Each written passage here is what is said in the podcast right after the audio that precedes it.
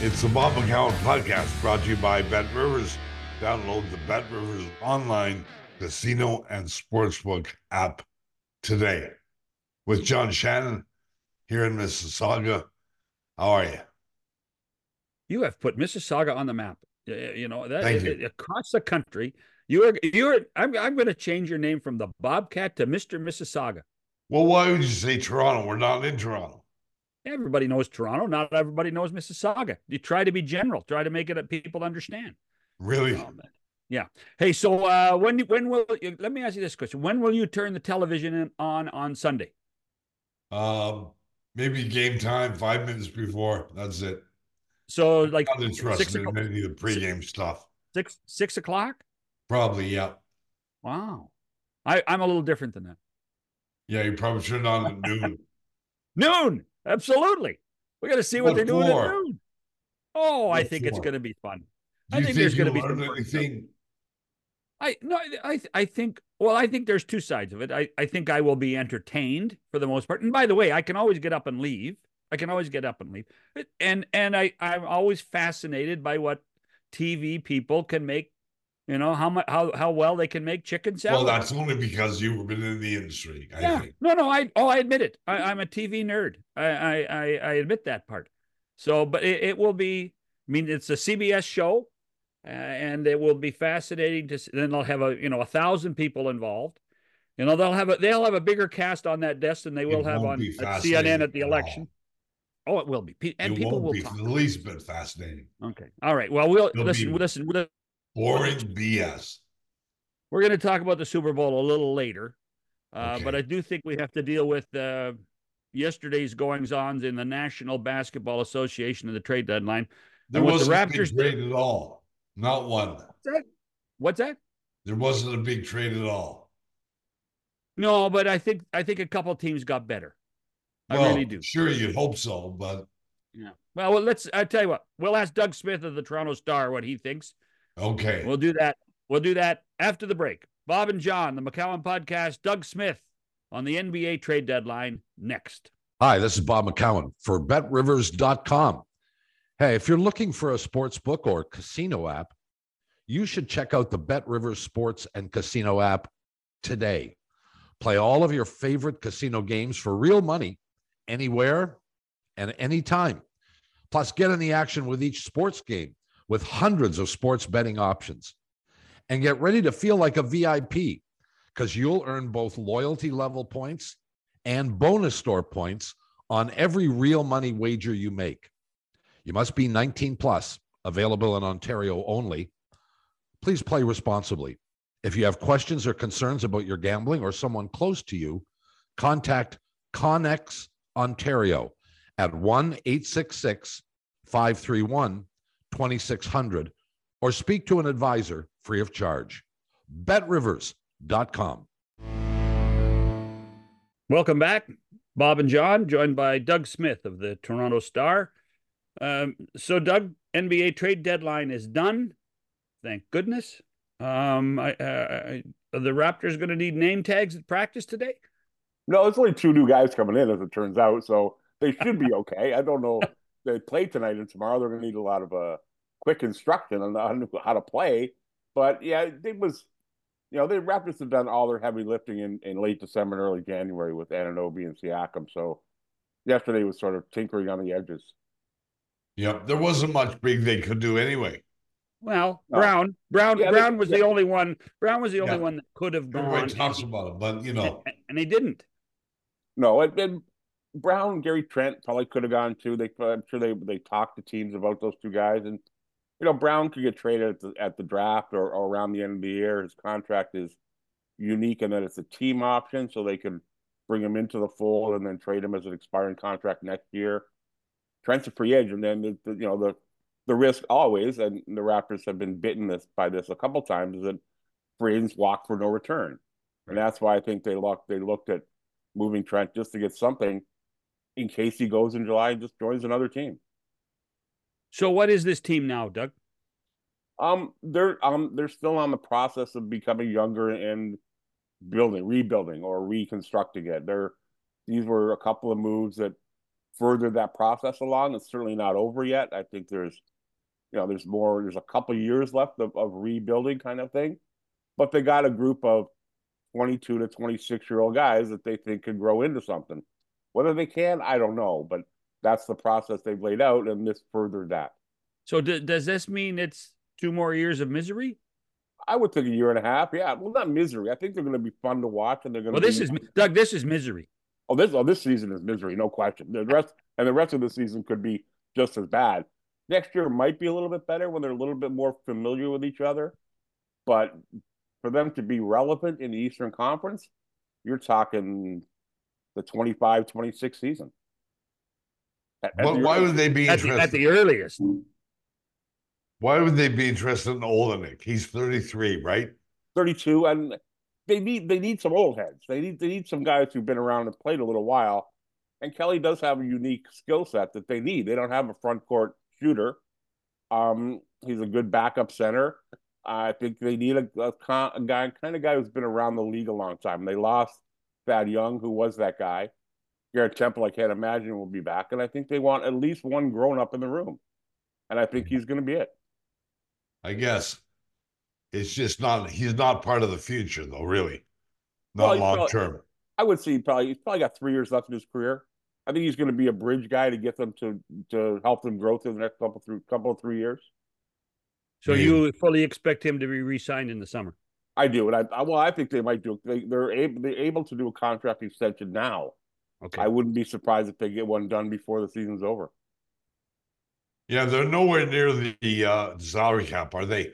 Oh no, they're gonna have lots of room. They might have depending what they do with Trent, what they do with Brown, they could have up to $30 million in the summer to spend. But right again, the thought that free agents are going to come to Toronto or any team is an absolute fallacy. It just doesn't happen. Free agents don't leave; they get traded. They pick their spot and they go. The last free agent of huge significance to join the team was Kevin Durant and Kyrie Irving in Brooklyn, and that blew up. Other than that, it just doesn't happen. So what you want that cap space for is to trade guys into it, use it on a couple or 3 players, but the thought that they're going to hit a big home run with one free agent and $30 million just isn't going to happen. So beyond the Raptors, can you... and I know it's been a short period of time, but this is your job. Can you tell us who you think did well yesterday? Oh, I love what the Knicks did. The Knicks getting Bogdanovich from Detroit and Alec Burke.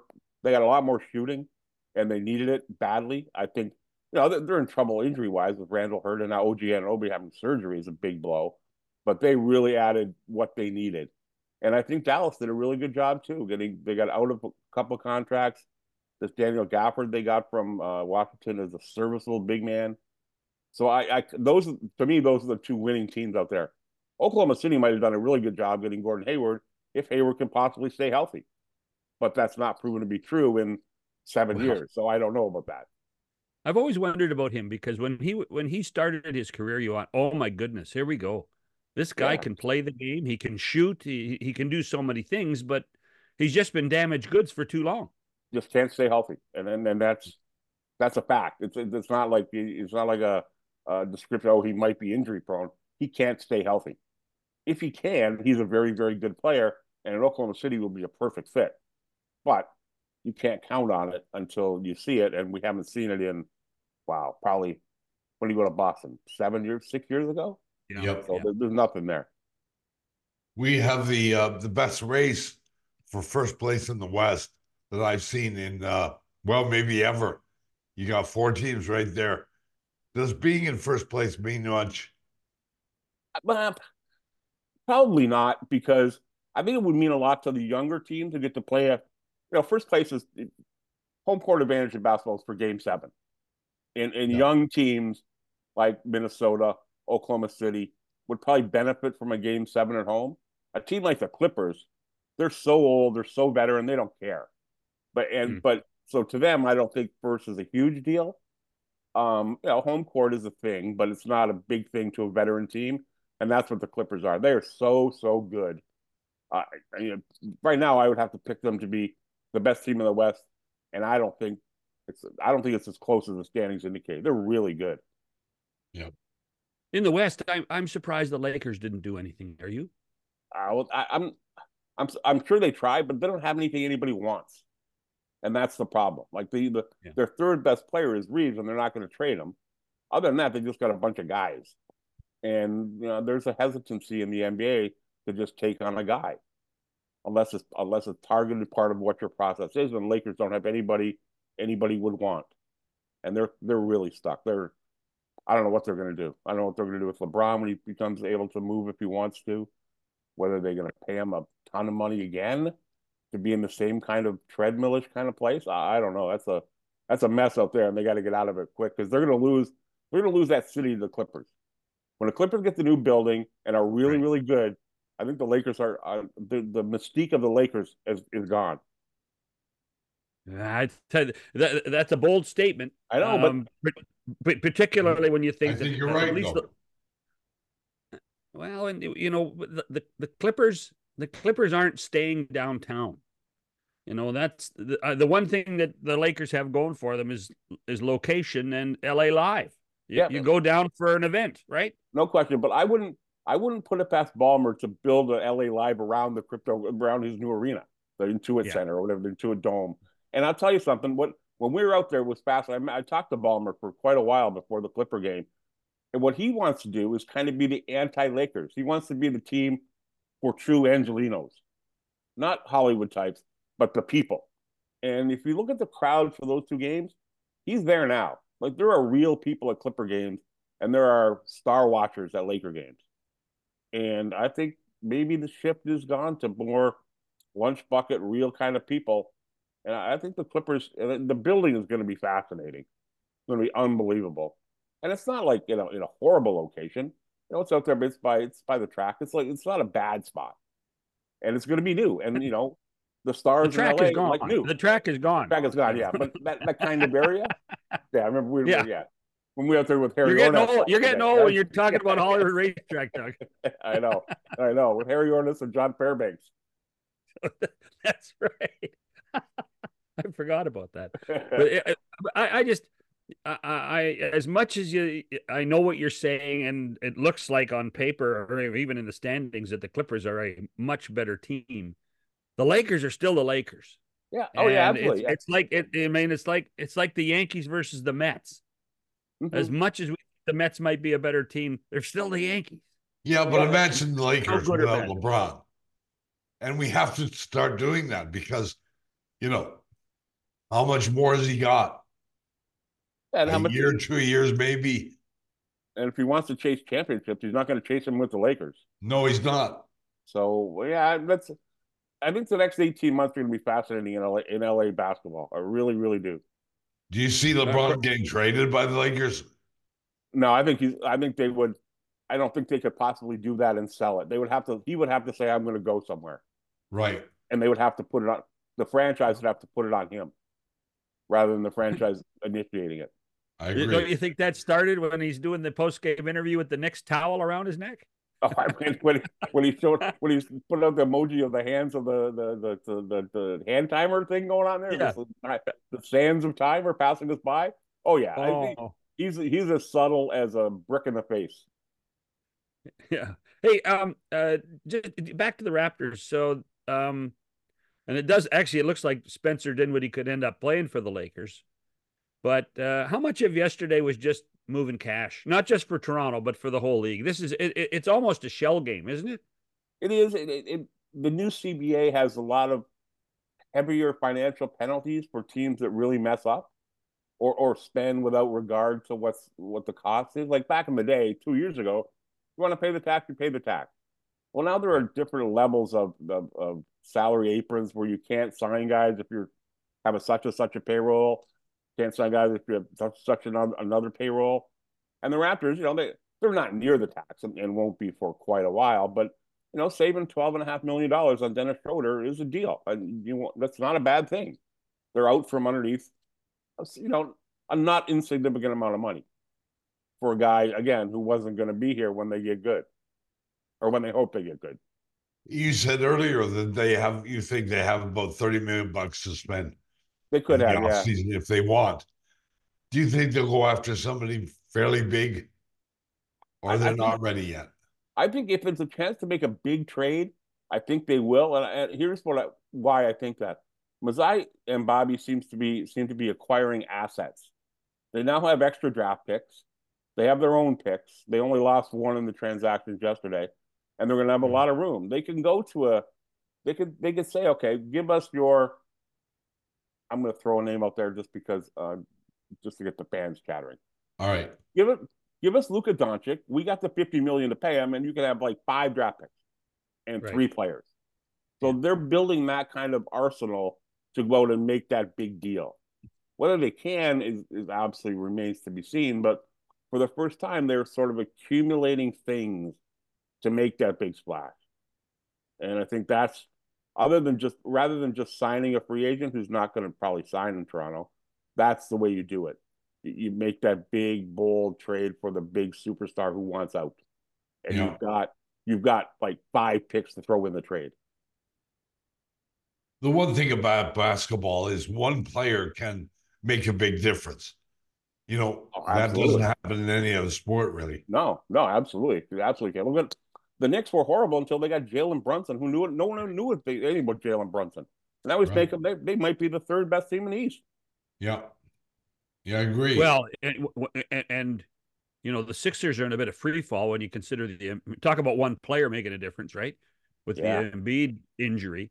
But yesterday, you know, the Celtics got better again, didn't they?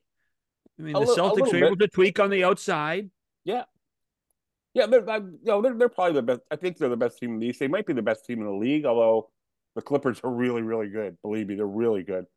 But yeah, the Celtics did that kind of quiet behind the on the fringes move that makes them a little bit deeper, a little bit better. And I'm not sold on the Celtics as I'm not sold on their chemistry down the stretch of a close series, and I'm not at all sold on their coaching.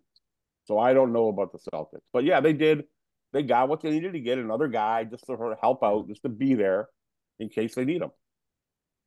And just before I got a couple more questions about the Raptors, but there is a fascination in our country and in this town about the Sixers because of Nick. Yeah. The moves that they made. I mean, in listening to some experts yesterday, I think there was a lot of people wondering what is Daryl Morey doing?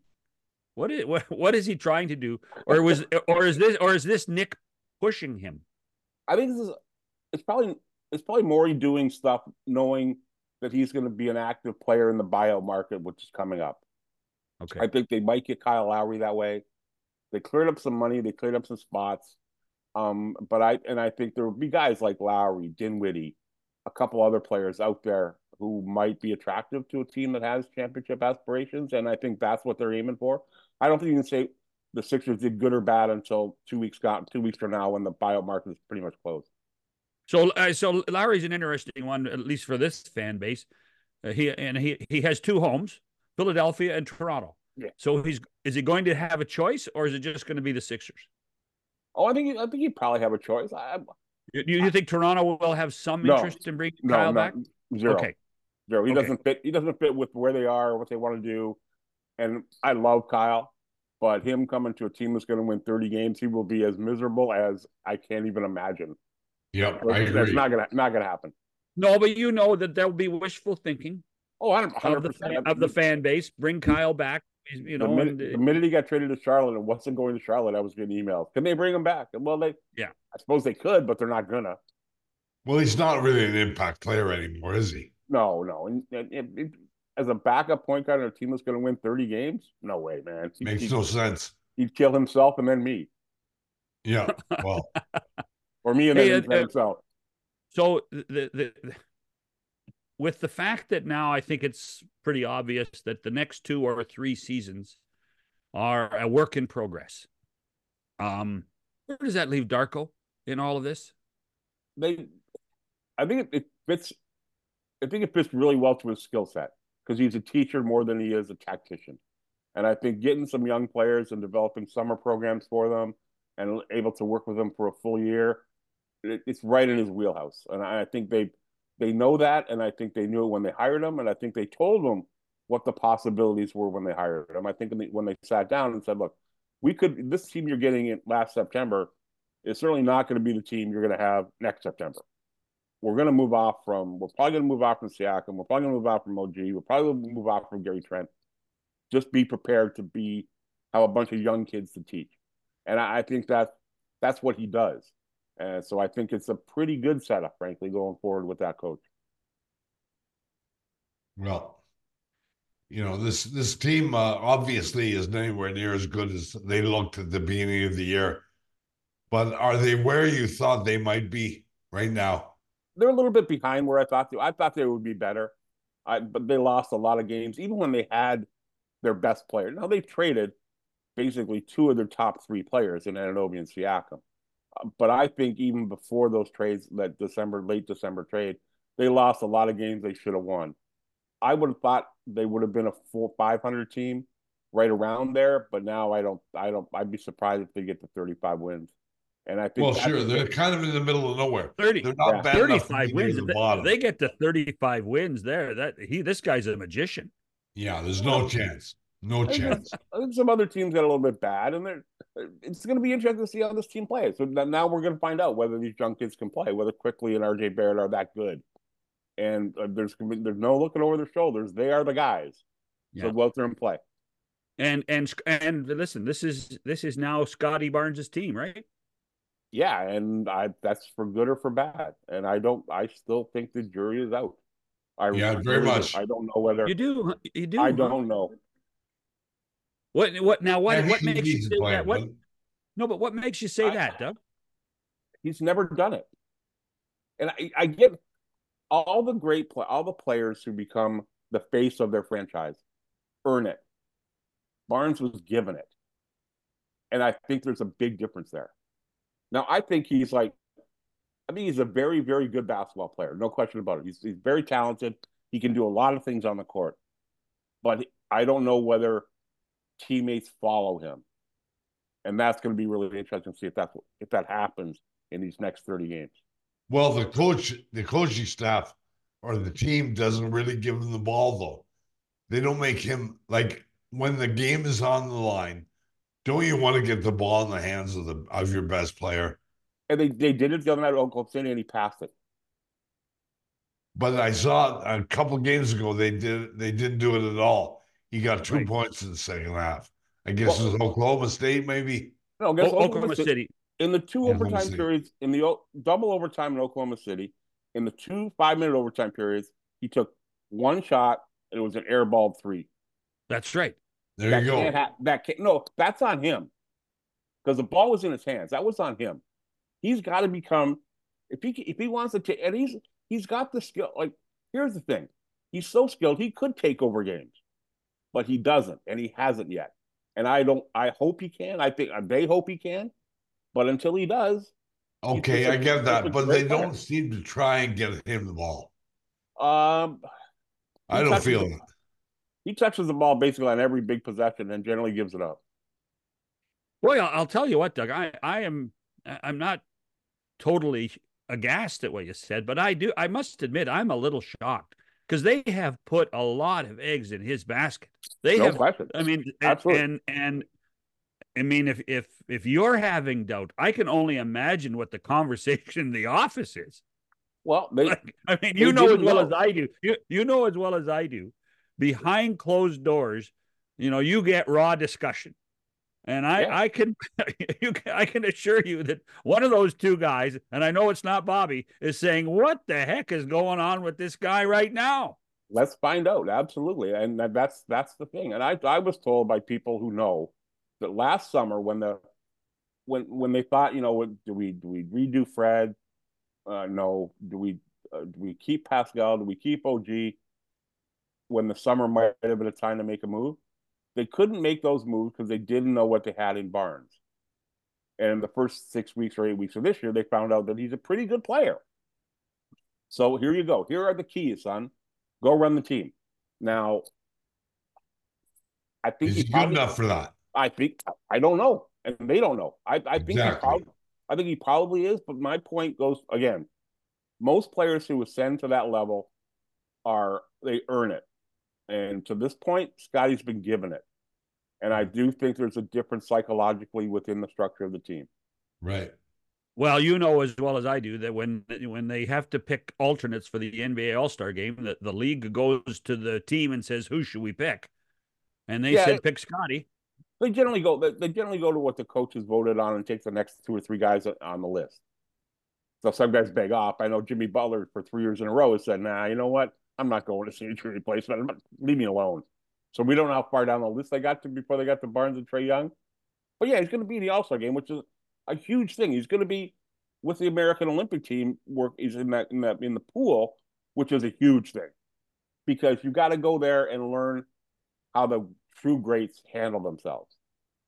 And I think I get back to an analogy with DeMar DeRozan, who went to play with the American Select Team before the 2012 Olympics and the 2014 Worlds. And he came back both times and goes, wow, now I see what it takes to be the guy.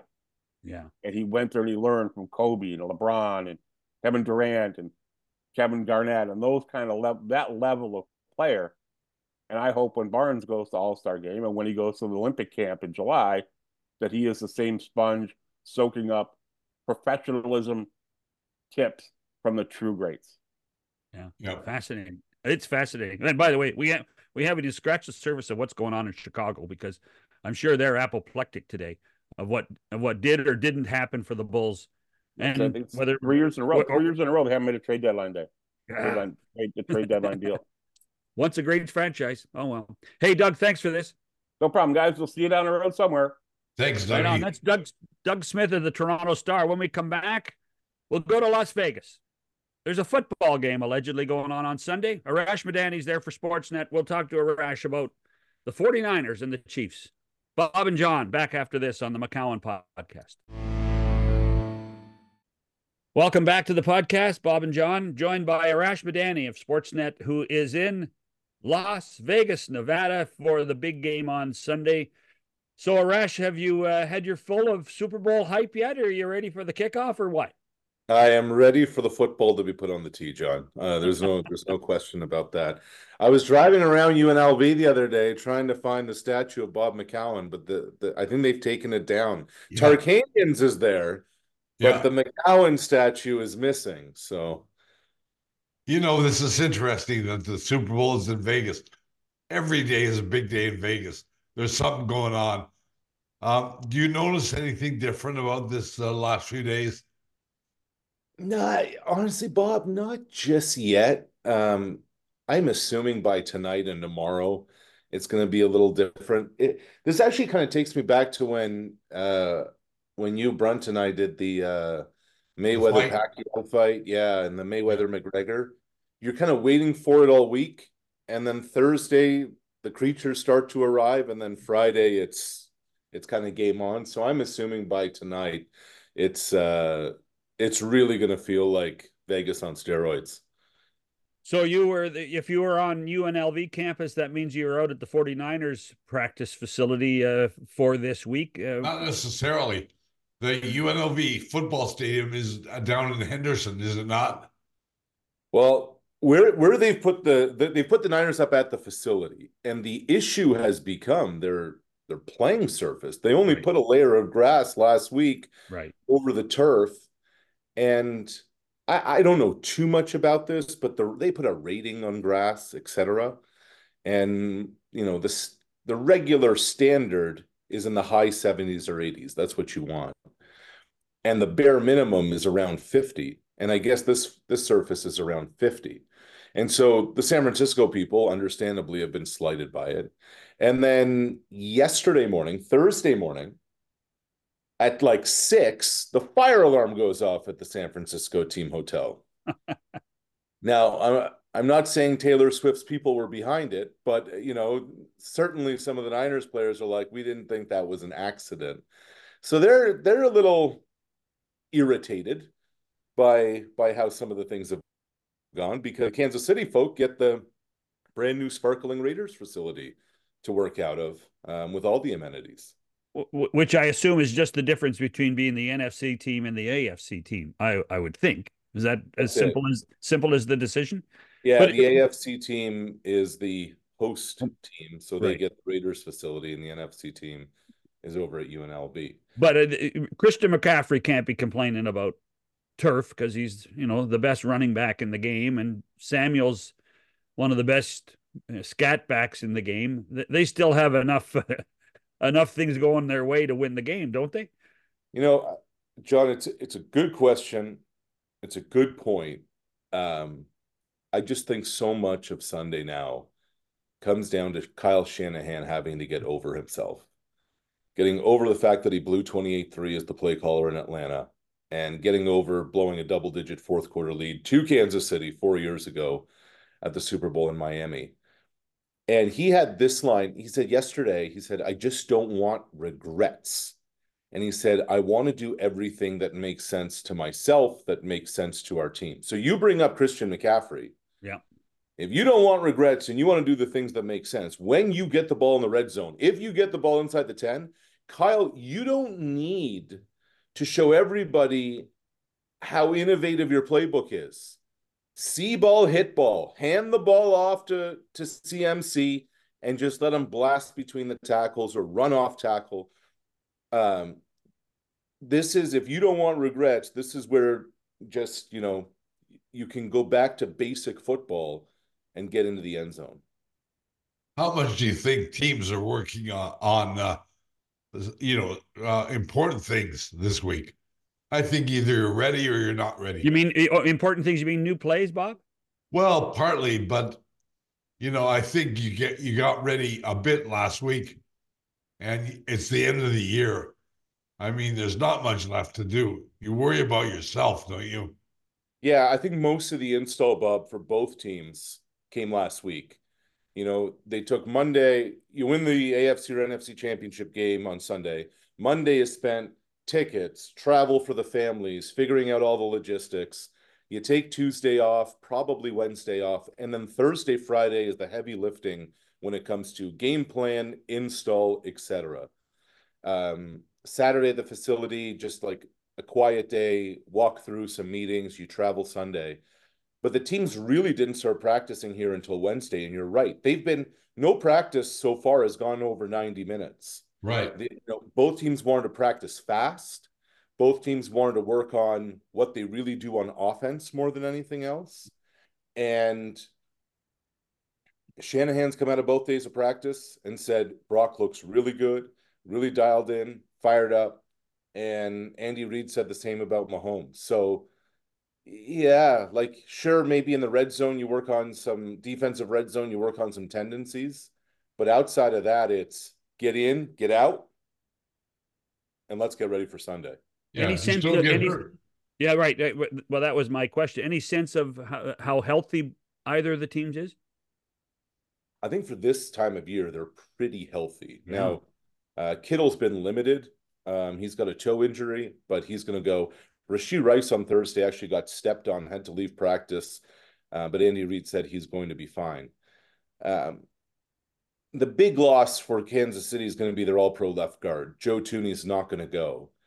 And I just wonder what that means for KC. Like, Nick Allegretti is going to start in his place, and Allegretti's starting a Super Bowl before. And some say there wasn't much of a drop-off in the AFC title game.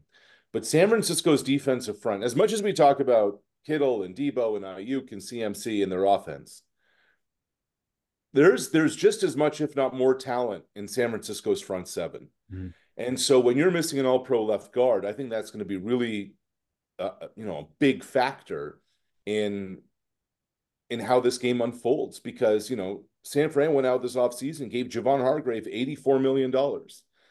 Nick Bosa sat out parts of training camp. He got the bag. Like, you've paid two of your guys major dollars on your defensive line. The payoff's got to come Sunday. Fred Warner might be the best linebacker in football. The payoff's got to come Sunday. So I'm just interested from that KC injury, what that's going to mean for San Francisco's defense. Do you think Kansas City will try and throw the ball a lot? Yeah, but I don't think it's going to be deep balls. I think it's going to be a lot of intermediate throws. But that's the way the NFL is now, right? Yeah, that's the way the NFL is now. there still has to be a steady dose of Pacheco. You know, like he's a seventh round pick who looks like a receiver and runs like a fullback. It's a really interesting dynamic that he has. You know, Clyde Edwards-Helaire is going to get some touches, but this is going to be a lot of, it's funny, Casey's playing San Francisco, and I bet we're going to see a lot of West Coast offense that Bill Walsh invented by Andy Reid. Well, I tell you what, you mentioned Edwards-Helaire, like last week or 2 weeks ago now. God, he was disappointing. And the difference between he and Pacheco was night and day. He didn't have any ability to penetrate the line of scrimmage compared to Pacheco. And they were, and when the season started, I think people would have said that was a 1A, 1B scenario, wouldn't you? I do. Pacheco really came on the second half of last year. Yeah, it's funny because Pacheco runs faster than Edwards-Helaire, and it just feels like Edwards-Helaire is a little more passive in that offense. Yeah. He was really upset last year, remember, when he was deactivated for the Super Bowl. So Andy Reid spoken highly of him this week. I just think they're going to need both on Sunday, John. You want to go back to your because I was going to ask you about Kyle Shanahan. You know, to me, Andy Reid's playing on house money. Andy Reid's Andy Reid. He's a legend already. He's won. Yeah. He's reshaped a whole franchise a couple of times. And Kyle Shanahan has a lot to prove. And you do have to wonder how much doubt will creep in and how simple he has to keep his offense in order to make sure that they can compete against, you know, we've talked a lot about the 49er defense, but I think Kansas City's defense might be better than San Francisco's, don't you? Well, it's amazing how narratives go, right? Think about all the Kansas City narratives. Mahomes, Reed, Kelsey, Taylor Swift, Dynasty. What position does she play again? Megastar. What else are the narratives? They get every referee call, the fix is in, the script is in. And they have a great kicker. They have a great kicker, boy. God bless their PR department. They've made the punter and the kicker available every day. Thanks very much for that. But it just seems, John, that the defense has gone under the radar. And what have you had? You've had a defense that is responsible for this team getting here. They shut down the NFL MVP in the AFC title game. Their average age is 25.4. It's the youngest in the NFL. You know, Chris Jones obviously is the heart and soul and the vet of that defense, but they've got young dudes. Steve Spagnuolo calls them cerebral dudes who are aggressive, who are physical, who are violent, who fly around. And, you know, their main kind of concepts are clog up run lanes, have your corners be aggressive on the receivers at the snap to try and disrupt timing. And there's been a buy-in. Mm-hmm. And so, you know, and there's been growth because when you're this young, they didn't start this way. And Jones made the point, he said, yeah, we're faster and we're a little grittier on defense than we've been. And I thought that was a good line from Big Nine. What do you do if you're San Francisco to try and upend that?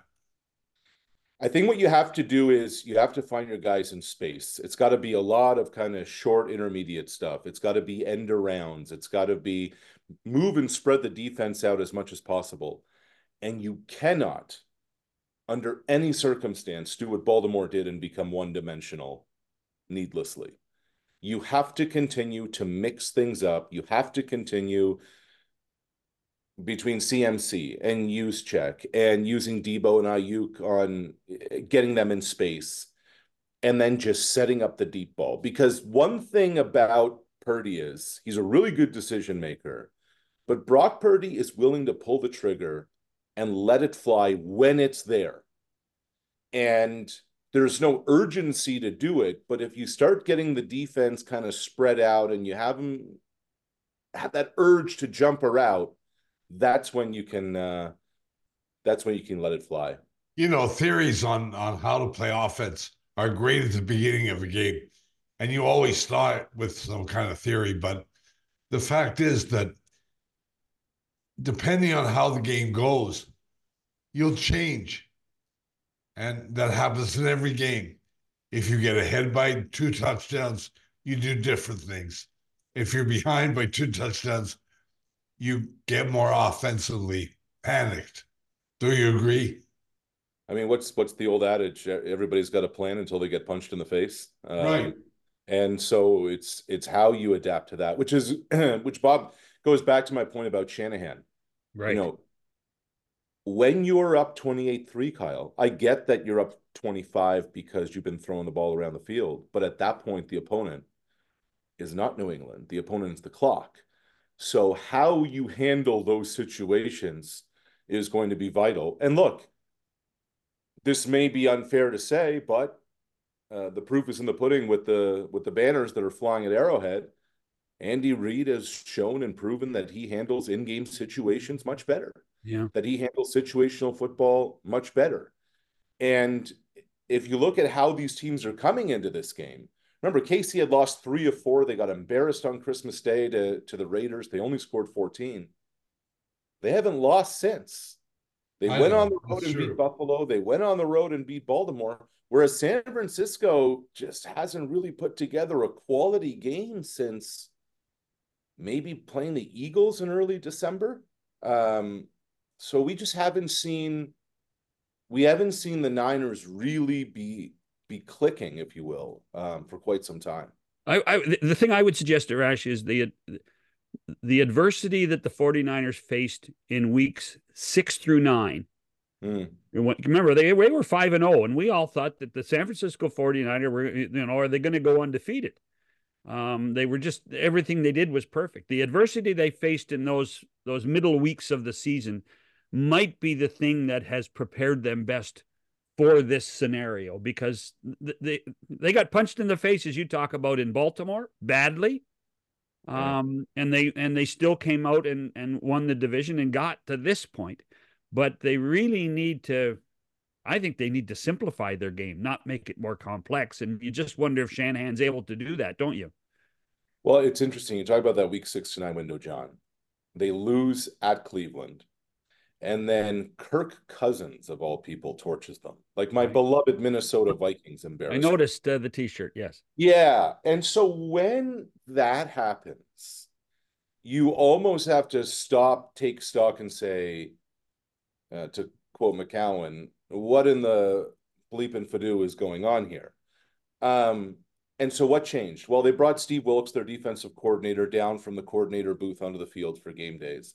And I asked Trey Greenlaw and Javon Hargrave about that stretch of the season, because there were reports that Kyle Shanahan was sitting in on defensive meetings afterwards. And I said, what changed, guys? And Greenlaw said nothing changed. He just said we weren't on the same page as his defense. We didn't really quite know what Wilkes wanted. It's DeMeco Ryans had left for Houston. It's a new defensive scheme. It's a new defensive system. We just weren't on the same page. He said, we are now, which is fine, except they also got embarrassed against Detroit, where there was a lack of effort on the defensive side. And a lot of the players have said, hey, that's been addressed. In practice, it's about pursue the football, pursue the ball carrier. That's kind of been the mantra. So, yeah, Brock Purdy struggled. Yeah, the Niners struggled the middle part of the season.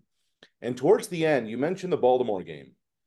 San Francisco plays the Ravens on Christmas night. It kind of felt like the heavyweight fight, the Super Bowl preview, and the Ravens took them to the woodshed. Mm-hmm.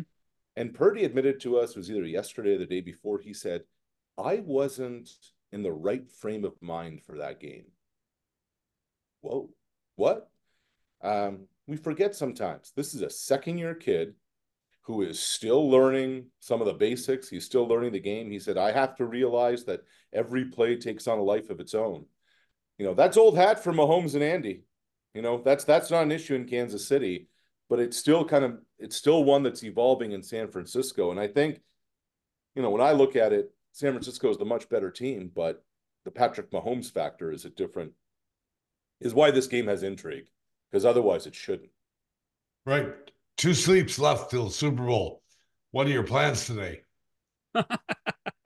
We actually got invited to some EA Sports event tonight. So may go check that out, and then have some dinner plans with some colleagues and some college friends tomorrow at an old school off the strip haunt.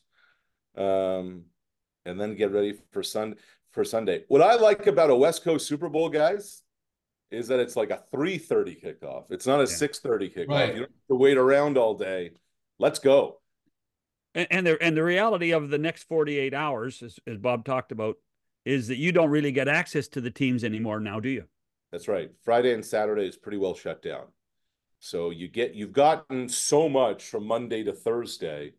We'll get one cool feed report from each team after practice, and that's it. Now, I'm just waiting to see what knucklehead from one of those teams gets in trouble tonight or tomorrow. Like, how strict is the security going to be to leave the team hotels, to leave the perimeter over Lake Las Vegas and the compounds that they're staying in? Because everybody's minded their P's and Q's all week. Nobody's given bulletin board material. It's been very bland from that standpoint. So who's going to mix it up by just having the urge to get out and blow off some steam on a Friday night in Vegas? I don't know. Are you in the press box, or will you be in auxiliary press box for the game? I'm assuming auxiliary, Bob. We haven't gotten our stuff yet. We usually get that either Friday afternoon or Saturday morning. Us lowly Canadians usually don't get the press box, but we'll be. No, I didn't. When I went to the Super Bowls, I was in the auxiliary, which means you're in the last row of the seats. Right. Wow, right. It's not a bad stadium to be in anywhere. Before we let you go, Vegas part of the rotation now, or could you? Bob talked earlier in the week. He could envision making Vegas the full-time host city of the Super Bowl. I don't think that's realistic when you think of the powers of ownership. Oh, I didn't really say that. Yeah, you did. I think it'll be in a tight rotation. What do you think? Yeah, I think they're in the rotation. I think they'll be in the rotation with the usual suspects, the New Orleans, the Atlantas, the Miamis, now LA with the $5 billion stadium, right? Houston, et cetera. Look, it's got everything that the NFL wants. It's got, a billion hotel rooms. It's got all the restaurants. It's got all the attention. It's got all the light. It's got a great stadium. It's got a mayor and a governor who will make their lives very easy and forgive them on a lot of taxes. It's got everything that the NFL wants. Right. More money. Yeah. Okay. Who are you picking? I have to go with San Francisco because they're the better team. And me too. Houston, I have some pause, is because of Mahomes. But yeah, to me, it's San Francisco. Wow. Okay, it's going to be. I'll tell you what. It's one of those matchups that I think, even though I think the spread's just 2 or 2.5, I think this is a pick 'em. Yeah, I really do. I don't. Sure, it is. I mean, it really. No question. Is. It'll be fun though. You picked the wrong team, though. That's the problem. I didn't pick the wrong team. I'm just going with they're going to be the champion until they lose. And right now, they're still the champion. I'm going with the champion. But we'll talk about that after the break. Thanks for this, Arash. All right, boys. Great to see you. Thanks, Val. Bye-bye. Arash Madani from Las Vegas, Nevada. There's no slot machines in that hotel room, so they're obviously spending a bit more money over there at the network. Bob and I'll be back after this on the McCown Podcast. Okay, we have talked enough about the NBA trade deadline. We've talked enough about the Super Bowl. Bob, we need your pick right now because people. I gave it to you earlier in the week. Yeah, but I can't. I'm old. San Francisco earlier in the week, and you like Kansas City.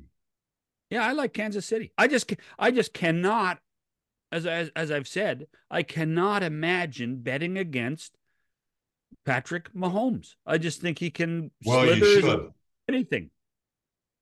You should. Look. Why? I think it'll be a really close game. And I think it'll be fairly low scoring. Maybe somebody gets to the 20s, but I'm not sure about that.